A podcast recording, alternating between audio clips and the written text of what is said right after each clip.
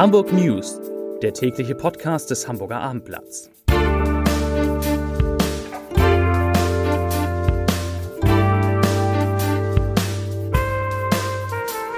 Moin, mein Name ist Lars Heider und heute geht es um die 20 besten Restaurants in Hamburg. Weitere Themen. Der Elbtunnel wird schon am Freitag, also morgen, gesperrt. Ein Straftäter ist auf der Flucht und Beyoncé kommt zu einem Konzert ins Volksparkstadion. Dazu Gleich mehr zunächst aber wie immer die Top 3, die drei meistgelesenen Themen und Texte auf abendblatt.de.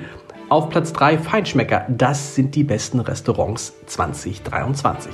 Auf Platz 2 Skiferien AD, warum Hamburg später Skiferien bekommt. Und auf Platz 1 nach Unfall Dompe mischt wieder beim Hamburger SV mit. Das waren, das sind die Top 3 auf abendblatt.de. Für Gummis ist Hamburg genau der richtige Platz. Nur in wenigen anderen deutschen Städten können Sie aus so vielen Spitzenrestaurants auswählen wie bei uns. 20 haben es geschafft, in die aktuelle Liste die, 100, für die 500 besten Restaurants in Deutschland 2023 der Fachzeitschrift der Feinschmecker aufgenommen zu werden. Viele der Top-Läden, bekannte Restaurants, aber auch Geheimtipps befinden sich in der Hamburger Innenstadt und in der Hafen City. Zwar hat kein Lokal in der Hansestadt die höchste Bewertung, das sind fünf Feinschmecker-Fs erhalten, aber zwei Läden sind nah dran. The Table in der Hafen City von Kevin Fehling kommt auf 4,5 Fs und das Restaurant Herlin im Hotel Vier Jahreszeiten kann sich über 4,5 Fs freuen, also ganz nah dran an den 5. Ein 26 Jahre alter Mann ist von einem unbegleiteten Freigang am Mittwoch nicht wieder in den Maßregelvollzug in der geschlossenen psychiatrischen Abteilung der Klinik Ochsenzoll zurückgekehrt. Die Polizei fahndet jetzt nach ihm. Dem Mann war zuvor bereits mehrfach unbegleiteter Ausgang gewährt worden. Das bestätigte Wolfgang Arnold, Sprecher der Sozialbehörde, gegenüber dem Abendblatt. Über die Möglichkeit, Ausgang zu erhalten, entscheidet die Klinikleitung je nach Therapieverlauf. Zunächst dürfen Patienten die Klinik nur in Begleitung verlassen, bei günstiger Diagnose später auch allein. Der 26-Jährige war zuletzt wegen verschiedener Raubstraftaten verurteilt worden. Einen Tag früher als ursprünglich geplant werden die Fahrstreifen in der ersten Elbtunnelröhre bereits morgen ab 20 Uhr wegen Umbaumaßnahmen gesperrt. Die anstehenden Arbeiten in der ersten Röhre hat die Autobahn GmbH des Bundes aufgrund der Wetterprognosen vorverlegt. Am Freitag und am frühen Sonnabend ist das Niederschlagsrisiko angeblich geringer. Die Sperrung, in die vorerst die temporäre Verkehrsführung während der Umbauphase eingerichtet wird, dauert bis 6 Uhr am Folgemorgen, also am Sonnabend. Und während dieser Sperrung wird aber je ein Fahrstreifen pro Richtung erhalten bleiben. Seit mehr als einem Jahr fahndet die Polizei nach einem Unbekannten, der im vergangenen Juli einen 16-Jährigen niedergestochen hatte. Jetzt tut sie das auch mit einem Video, aus der Überwachungskamera des Clubs White Rabbit am Beatlesplatz auf dem Kiez, vor dem die Attacke passierte und das jetzt auf abendblatt.de zu sehen ist.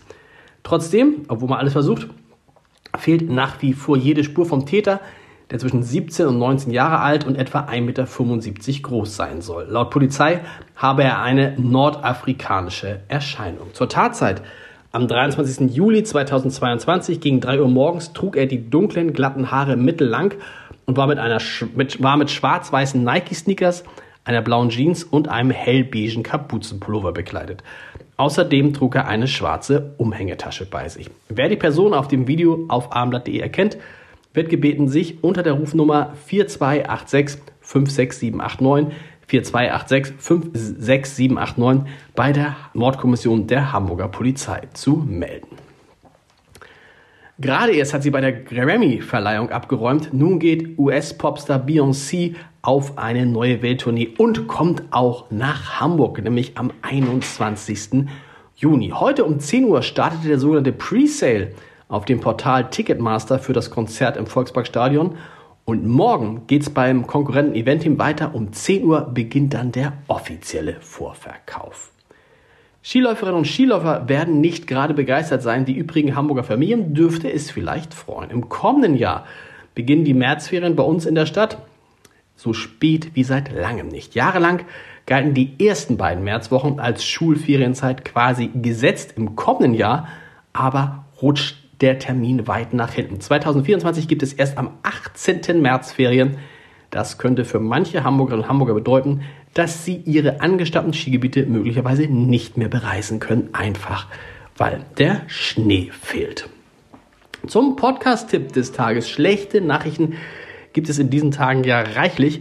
Bei uns wird es jeden Abend in unserem Gute Nacht Podcast versprochen sehr, sehr lustig. Eine neue Folge gibt es heute Abend um 21 Uhr. Hören Sie mal rein unter www.abendblatt.de slash podcast. Und wenn Sie es noch nicht getan haben, lesen Sie bitte unbedingt den Nachruf, den eine Mitarbeiterin von Gruna und Ja auf eben dieses Unternehmen geschrieben hat. Sie finden den auf abendblatt.de wie alle anderen weiteren neuen Nachrichten zu Gruna und allen Themen, die in Hamburg wichtig sind. Wir hören uns morgen wieder mit den Hamburg News um 17 Uhr. Bis dahin, tschüss.